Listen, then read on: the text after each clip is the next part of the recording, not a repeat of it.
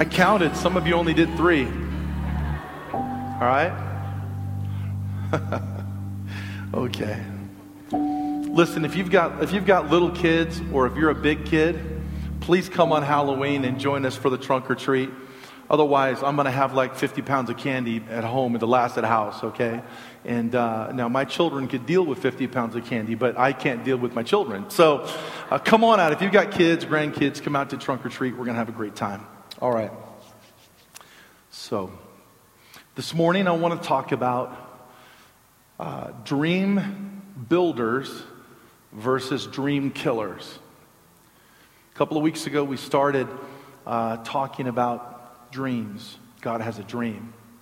Uh, I remember I remember as a young man, as, even as a little kid, I remember uh, having a dream. You know, when you're a little kid, you watch T V, and I wanted to be, I wanted to play in the N B A. All right, that's not going to happen. I had Michael Jordan on my wall, you know, and I used to stare at him. And I remember when I got my first pair of Jordans, I, I tripped all day because I couldn't take my eyes off my own shoes, right? Come on, Jordans, when Jordans came out. Um, We all have a dream, but in life, there are dream builders and there are dream killers. Now, dream builders or dream killers are not just a type of person that you want in your life, but they're also a, a situation. It could be an insecurity. It could be something in you that you struggle with. That can be a dream killer in your life. But along the way, you know, I think I think what happens is, is that, uh, you know, you, the more you get to know Jesus and the more that Jesus speaks to you, the more he gets into your life, the more he begins to work, you, you realize that that uh, it's a little harder to miss God's will than we think it is. I really believe that. I really believe it's harder to miss God's will than we think it is, because you, you don't think about this. You get up in the morning and maybe you, you pray, you read your Bible, um, you know, you, you go to church every Sunday, you do the Wednesday night class, you even have a Bible with, with like gold leaf on it, right? Uh, you you went to Joyce Meyer's conference when she was here, you know what I mean? And then you get up in the morning and it's time to buy a car, because you, because you, you maybe you finally reach the time in your life when when you you're going to buy a car that doesn't break down, which means you're about you're out of college and you're a different and you're like, oh my gosh, if I buy the wrong car, my life is over.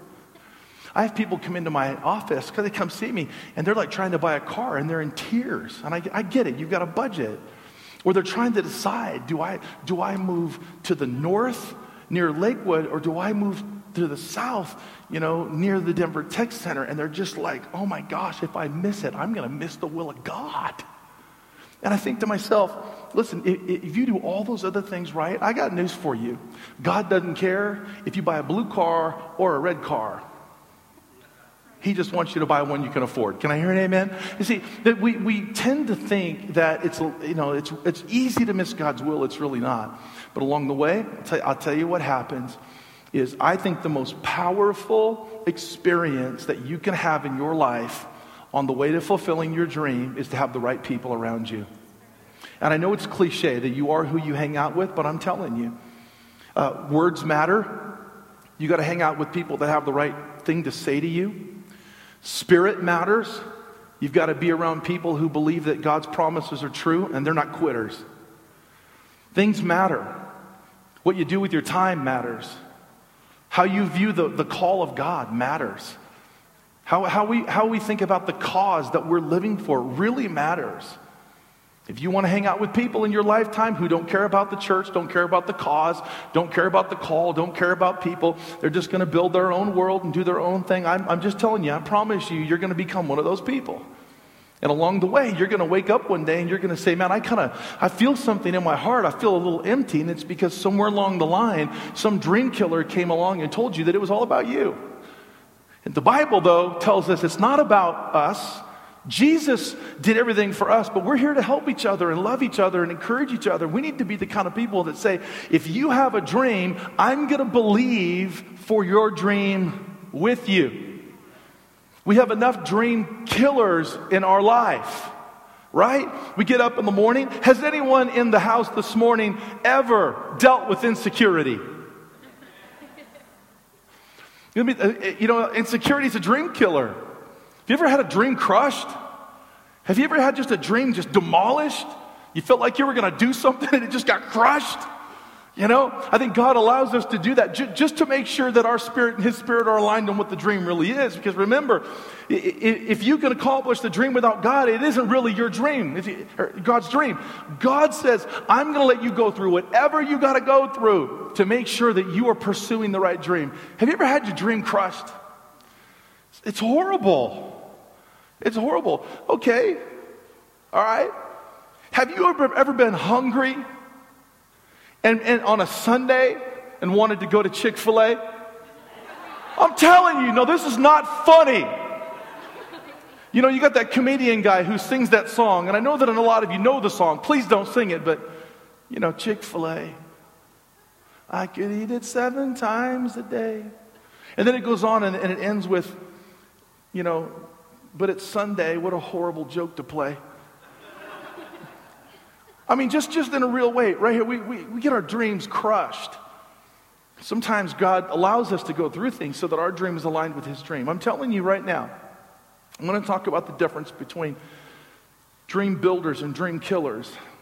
And uh, in my life, I have had a few dream killers that wanted to kill my dream.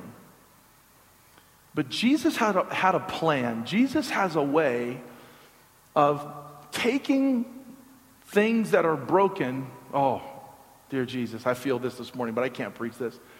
God has a way of taking things that are broken and putting them back together again better than they were than before they were broken. See, people don't understand that. Now, I can't preach this, but I've done this before, these verses, but they're in Jeremiah at the potter's house when the pot breaks. The pot breaks apart, and Jesus puts it back in his hand, and he says he put it back together again according to how he wanted to use the vessel. Sometimes dreams just have to fall apart in the hand of Jesus so that Jesus can put it all back together again to make something that he wants to use. And it's just a process of letting our dream die and then, and then having God restore the dream, and pretty soon our dreams just kind of align. I hate it. I hate having my dream crushed. But I know this. I know that if I hang out with dream builders when I'm in the worst moment of my life and when my dream feels like it's gone, I know that if I've got dream builders around me that are encouraging me and speaking faith and Jesus into my life, it's going to be okay. The last thing you need when you're having a bad day is to be around a negative person. Oh, my whole life is falling apart. Well, that's too bad. That's too bad. Wow. Sucks to be you. Time's the game today? Oh, the Broncos have a pass? Well, that's stupid. Play tomorrow night. They play the Texans. They play Osweiler tomorrow night. I'm feeling something right now, but I'm going to refrain. That's dumb. I mean, the last thing you need in your life when your dream is getting ripped apart, don't you dare hang out with people who want to who, who want to help you rip it apart, who want to who want to give you the negative report instead of the positive report, who want to say things about this this thing or this person or that, or tell you about their own experience. Listen to me. I don't want to know your experience. I want to know what Jesus says. Hang out with people. Hang out with people who are going to tell you what Jesus says, not how everything went for them. Well, I wouldn't do that. I wouldn't go to a pastor. I wouldn't go to the church. I wouldn't do this. I'll tell you what you need to do. If you, you, uh, I'll tell you what I need to do. I need to get on my face before Jesus. I need the Holy Spirit to touch me, and I need to hang out with some dream builders. Okay? You know, I had my dream crushed once. Now, I've been trying to try, how do I relate this to my life? So when I was a kid, you know, most people in the church now know that I had a rough childhood. It's all part of my testimony. But I remember my junior year of high school, Um, I was I was flunking out. I'm failing, and I got a, a little note. I got a note. You know, that was back in the days in school when they had to send a note to get you. You know, today, it, like in our kids' high school, a virtual secretary shows up in the middle of the class, like hologram. Kaylee Lassett, please go to the office. You know, in the, the, the hologram. But back then, we got a yellow slip. How many of you remember yellow slips or pink slips? Okay, I got a I got a yellow slip from the principal, and the principal the principal wanted to see me, and I thought, well, that was kind of normal. So, I thought, what did I do this time? I can't remember. Try to remember before you see him, because I know you did something. It, you did. I know you did. So I get to the principal's office, and the principal says, "Hey, let's go for a walk." And we're walking down the hall. And the principal said something to me that I've never forgotten my whole life, okay? Now, I was struggling in school, wasn't going to graduate, um, I had a hard childhood. Things didn't, you know, my, my my dream building world wasn't where it should have been. I didn't have the right friends. I didn't have the right, uh, didn't have the right atmosphere at home to be successful. I, I, I, I wouldn't actually graduate at all. And then I would go a little later in life and graduate as an older student. Come on, somebody. I graduated, went to college, graduated college and seminary. I don't know, but I'll tell you what, at that moment, my high school principal said this. He says, you know, you're having a really hard time in school. I said, yeah. I said, I am. He said, I, I'm going to tell you something. I said, okay. And I thought he was going to say, I believe in you. You can do it. But instead, the principal said this. I think you should drop out. And I remember all I ever wanted to do, I wanted to be good in school more than anything. It was hard. It's hard to be the guy, you know, you're sitting there, remember old school now, you're sitting there and the teacher comes and passes out all the papers back that you did, and everybody else's paper has like blue pen, A plus, B plus. But do you know what happened if you got an F? They switched to a red pen. It's like, can you not write F in a blue pen so that everybody doesn't go, red pen on the left? It was like, why, why did you switch pens? My whole life was like trying to hide the papers that were sat on my desk before anybody else came over and saw it or somebody looked to the left. I wanted to do good in school. I didn't want to walk the walk with an empty diploma because that's what I did. You walk, you get your diploma, and there's nothing in it. I'm telling you, that it, you, it makes you feel like you are nothing. There is nothing in you. You have no hope. You have failed. You're going to hide it because you get the diploma. You get the little thing. It has the picture of the school in it, and you don't ever open it up. You just put it under your arm and you leave as fast as you can so that nobody pops their diploma open and shows it to you. And you got to pop yours open and it says, nice try. I wanted to do well in school. When the principal of your high school tells you to drop out, there is nothing more discouraging in your life. I remember thinking, I'm, I am a horrible failure at seventeen. But you know, I had another teacher. I had another teacher. She was my choir teacher. She was incredible. I don't know what it is about choir teachers. Choir teachers seem to always know what's going on in their kids' lives. I think maybe it's because it's all singers and musicians and everybody's really emotional, you know. So they're just, you know, every day, you know, hallelujah, how's your family? How's your brother? How do you feel? You don't look right today. Like your hair's on, did you eat this morning? Here I have something in my, and they just, choir teachers just have a, a way, you know. But my choir teacher, every single day, knowing my family, knowing my mom, knowing my sister, knowing at the age of seventeen, I, I, at seventeen, I was about to be homeless. You know, every day, she would encourage me every day. Every single day. I'd walk in and she'd be like, you're awesome. You're going to do well. I believe in you. Um, I, I like I like how you uh, how you sing that song, Doug, and you did a good job today. And, you know, she never discouraged me one time. In all those years in high school, and I remember when I needed encouragement, I didn't go to the principal, come on, I went to the choir room, and I would sit in the choir room by myself. Why? Because I wanted to be in the atmosphere of the place where people encouraged me. Even if she wasn't there, I would sit alone in a chair, and I would just sit and think about my life and what I'm going to do. Why? Because that's where the person encouraged me, and I wanted to be in the atmosphere and in the place where the person encouraged me. How many of you can say, come on, that's the way the church should be. That's how we should live.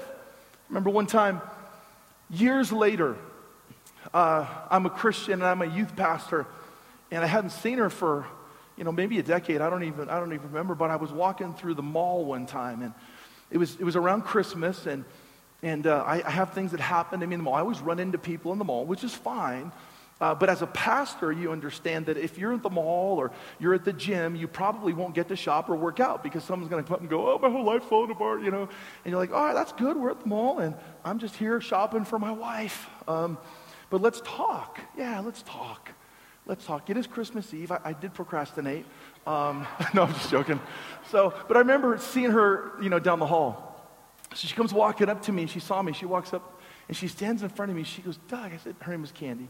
She's actually in heaven now. It's, uh, she's been been gone for a few years, but but she uh, she looked at me and she says, "Doug, I said, how are you?" She's like, "I'm fine." And I said, I said, Candy, thank you for always encouraging me as a young man. I said, you have no idea how much it meant to me, how you always had something good to say to me. It cha- it re- literally changed my life. I mean, it really did. And and she said to me, she says, I'm so proud of you. She said, I heard what you're doing now. I said, yeah, you know, I'm a I'm a pastor and, you know, youth pastor and all this stuff. And she's like, wow, it's incredible. And then out of nowhere, out of nowhere, it's my life. She just burst into tears. Burst, and I thought she was crying over how awesome I was. I said, she's got to be crying just in my presence because of... So she's weeping, and then she starts to go to the ugly cry. The kind of cry that you can't control, that just sort of... And so it's getting a little awkward, and I, and I put my hand on her shoulder. I said, Candy, are you okay? She says, no. I said, what, what's wrong? She said, if if only what could happen to you could happen to my son. I thought, whew. And I'm getting emotional, you, because she was such a special person in my life. And I I said, your son, I, your son Tommy? She said, yeah, my son Tommy. I go, the little one that used to come with us on choir concert tours? Yeah, the one who bit me? Yeah, him, him, the one who bit you. Yeah, awesome. He used to sit on my lap, and I would grab him by the ankle and drag him across the, the ground, and I thought it was funny, and he would laugh, so I kept doing it. That Tommy? Yeah. What's wrong with Tom? Tom's Tom's depressed. Tom's on drugs. Tom's not going to graduate high school. There's nothing I can do. I'm a single mom. His dad's out there. I, I'm complete. I'm completely out of hope. I have. I don't know what to do, and I think I'm going to lose my son. And I remember standing there thinking, all right, okay, okay. Then you have a choice to make, don't you? You have a choice to make. Because because what dream killers do is they go, wow, I'm going to pray for you. I'll be praying for you. But you know what a dream builder does? I didn't know I was a dream builder at the time. I said, your son's on drugs. You think he's going to kill himself? You don't know if you're going to find him dead? She goes, yeah. I wish what happened to you could find it. I said, well, then why don't we just see if we can make it happen? She goes, what do you mean? I said, where's your son right now? She was at home in the basement on drugs. I said, okay, you go get in your car. I'm going to go get in my car, and we're going to go to your house right now. See, because a, a, a dream, uh, oh, and I, I, want, I want you to understand, she was a pseudo-believer at the time, a believer when she went to heaven, but at the time, she was watching my life. My life had spoken to her in a way because she was a part of it. To be a dream builder is, is, is not to look at someone whose dream is being crushed. And let me tell you, moms and dads, come on, grandparents, you know this. Your dream at a certain point with your children, it's not even about you anymore. You dream for your children.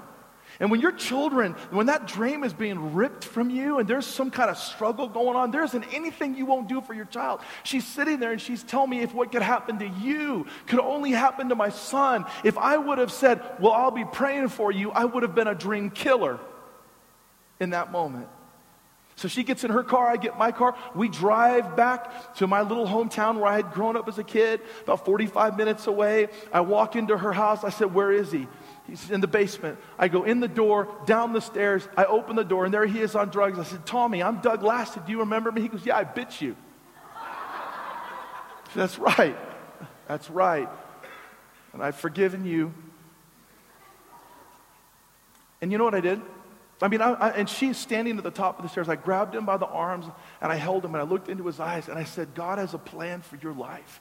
I said, where you're at right now is where I was at when I was your age, and your mom encouraged me. And because your mom encouraged me, I'm here to encourage you, and I'm telling you, God can change your life.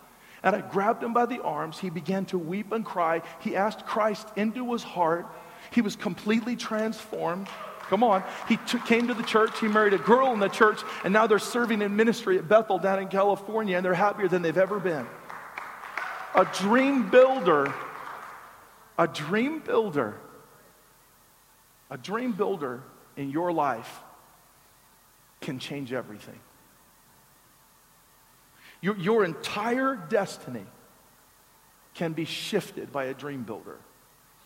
And so inside of each one of us, at times we have a tendency to be a dream killer, and we can be a dream builder. And we walk that journey trying to become more like Christ and let the Holy Spirit convict us. But what I have to say to you today is let's be dream builders in people's lives. Let's, let's not be the ones who tear them down and tell them what they can't do. Let's just find out what God said, said they can do. Let's find out who God said they are, and then let's celebrate their identity in Christ. That's the beginning. You'd say what a dream builder is. A dream builder is someone or something or someone who encourages a person to pursue all God has for them throughout the course of their life. Implementing and surrounding yourself with dream builders is essential in pursuing the dream that God has given you. A couple of verses here that sort of say some different stuff, different angles here, but the first one, I want to give you three verses. Nehemiah chapter two. There's a story in the Bible about a man who went to rebuild a wall. Some of you don't know the story. He, his people, his people lived inside of a city with a wall. So he went to rebuild the wall because the wall had been broken down. And if the wall is broken down, then the enemy can get in, and the enemy can come in and attack the people. And he heard that his family uh, was in danger. And so he said to his boss, who happened to be the king, he said, "Can I please go build the wall for my people?" And the king said, "You go build the wall." So he goes, and while he's building the wall, three people show up outside the wall and begin to cast Uh, doubt on him and mock him and make fun of him. "You can't build the wall. Why are you even here? Nobody cares that you're here. You think you can organize all these crazy people to rebuild this wall? You think you're going to do this? Does the king even know you're here?" Listen to me. Whenever you begin to pursue the dream, by the way, which is fueled by purpose for other people, but when you begin to fulfill the dream, the first thing that happens is, is, is the Sanballats and the Tobias and the Geshems of this world will come along and say to you, because they're not Not spiritually minded, they're not thinking about the things of God, and they'll begin to tell you, "You can't do it." And as soon as, and the more you pursue, the more they begin to mock. And the more that you accomplish something, the more they get angry. And the more that you press in, the more they become insecurity. And insecurity is a mean friend to have. It's a, it's a deadly friend to have. So he overcame, and he said, "Nope." He said, "I got news for you." He said, "The God of heaven will give us success." And he put the pressure back on God. That's where the pressure should be. I read to you last week Romans chapter twelve, verses one and two.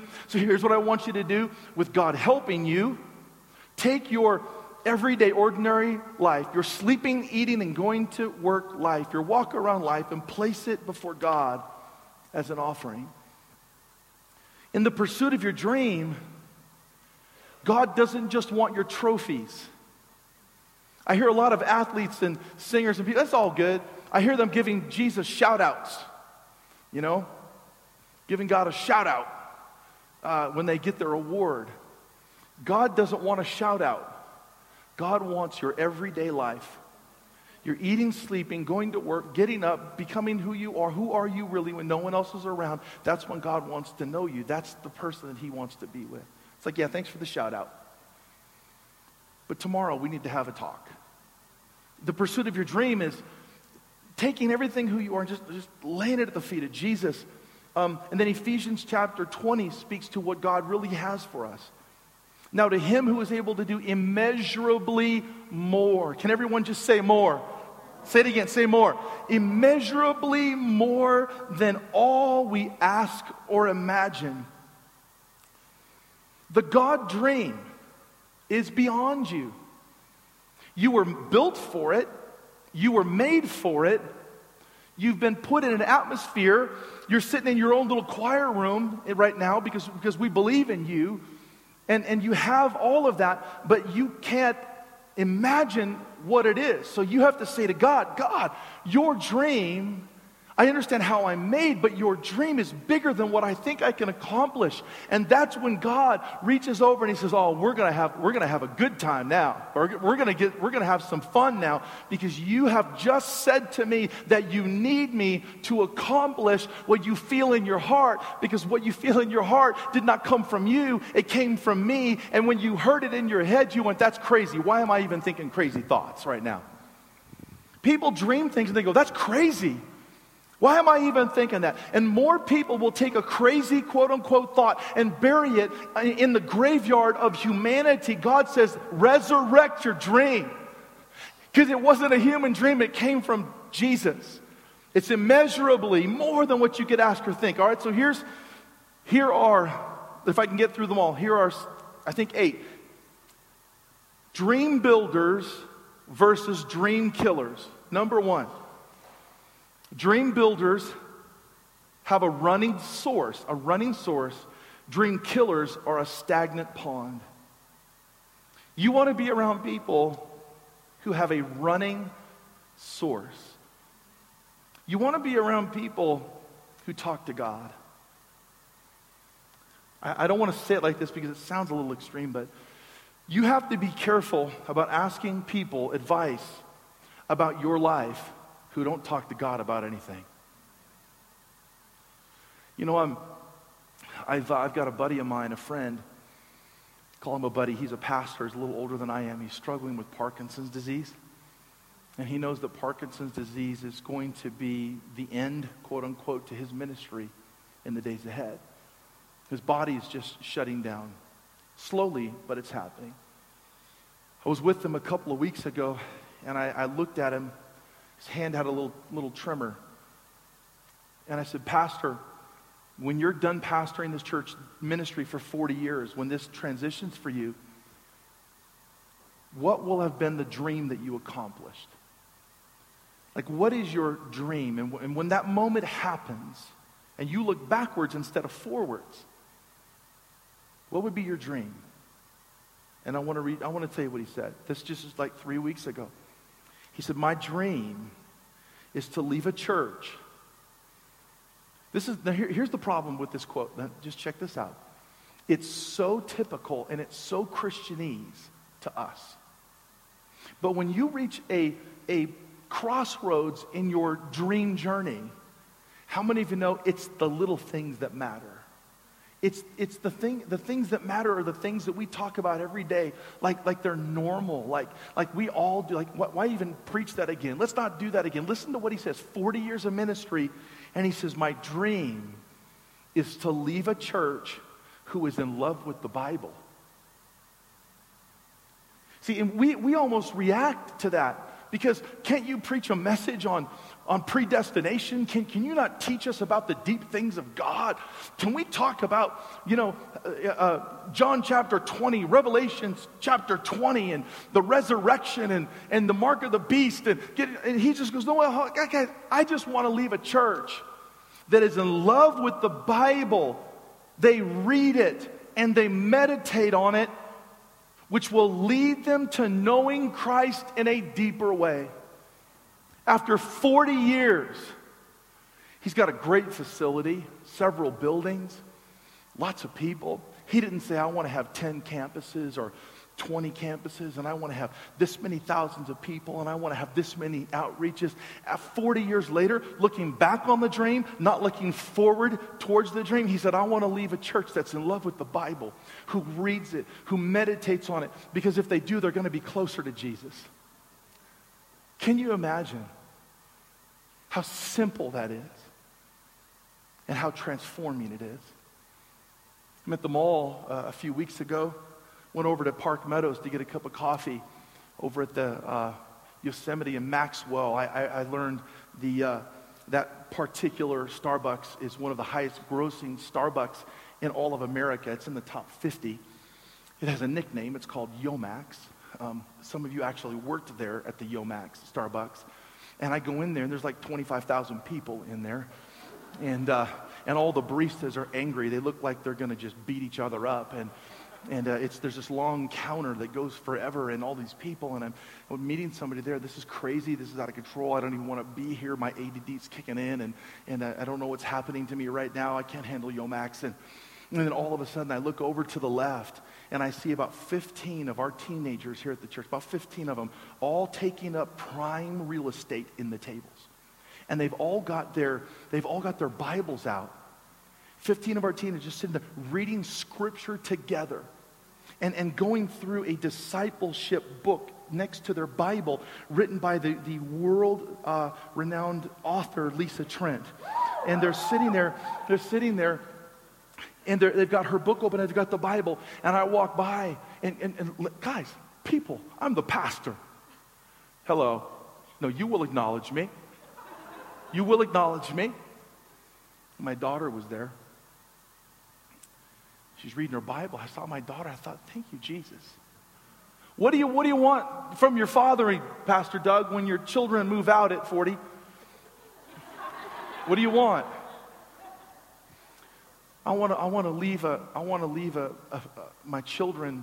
I, I want to know that they, uh, they read their Bible, and they're a running stream, so they have something from God to say to their own generation, to their own friends.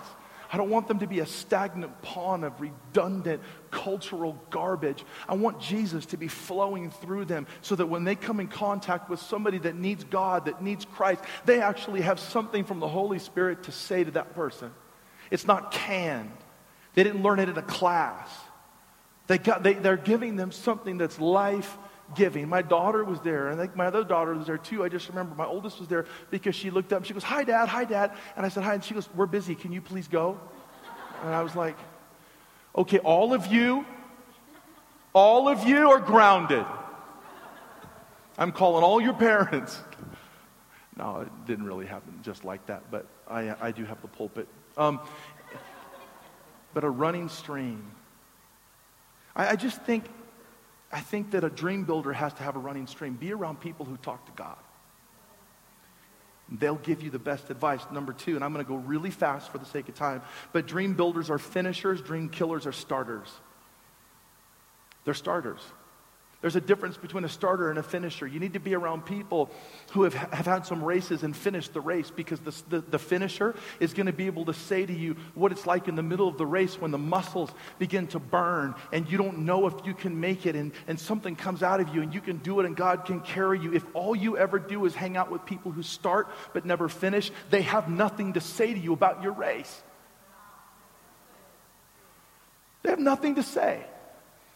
But they have a lot to say, don't they? They have a lot to say about what they didn't like about the race and why they quit and whose fault it was that they were in the race in the first place and how much money the race co- was costing them and, and all the people that were in the race that they didn't like and everybody. And all, they can tell you all kinds of things about what happened at the start. But Jesus wants you to hang out with finishers, people who can say, I've been there, I've been there, I've been there. At every stage of the relay when I am falling apart, this is how I got through. This is what Jesus did for me. You need to hang out with finishers and not starters.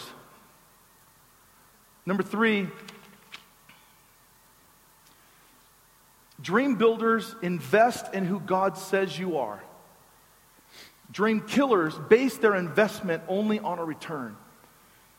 You need to have people in your life who have no agenda but your success. If you have people in your life who love you unconditionally and they're only in your life speaking into your success, then you are a rich person. You know, there are very few people in the world who can say that they have friends today that only have your success in mind. Some, you know, so many times I've, I've realized that people want to know me or be my friend for the wrong reason.